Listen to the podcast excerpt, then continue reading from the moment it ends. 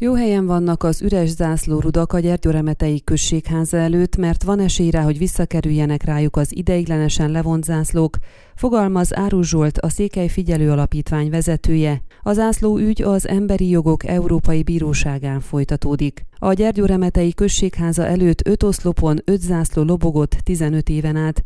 Januártól azonban három oszlop üresen maradt. A magyar és a székely zászló, valamint a község lobogójának levételére végleges bírósági ítélet kötelezte az önkormányzatot.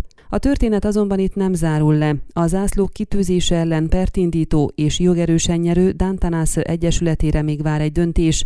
A perbe beavatkozott a Székely Figyelő Alapítvány is, majd látva az ítéletet panaszt tett az Emberi Jogok Európai Bíróságán, hiszen az eljárás kétségtelenül nem volt tisztességes és jogszerű. Olyannyira nem, hogy ez már első látásra így tűnt a bíróság illetékeseinek is, fogalmazott Árus Zsolt.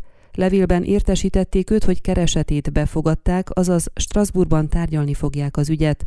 A történet még nem ért véget, jó helyen vannak az üres zászlórudak a remetei községháza előtt, mert van esélyre, hogy visszakerüljenek rájuk az ideiglenesen levont zászlók. Olvasható a Székely Figyelő Alapítvány vezetőjének írásában.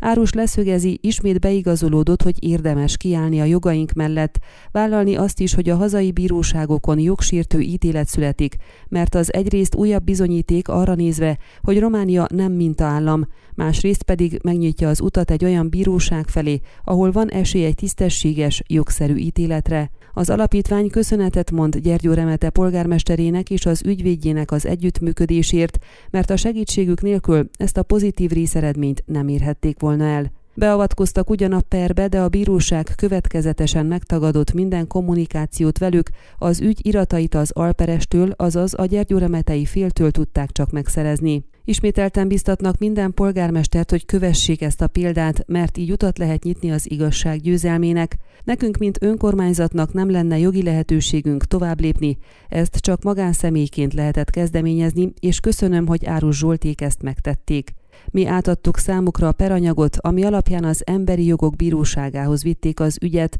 5-6 év, míg egy ilyen procedúra elindul, de lassan hát, ha kialakul, óriási siker lenne, ha ezt nyerésre tudnánk vinni, reagált a témában Lackó Albert Elemér, Gyergyó Remete polgármestere.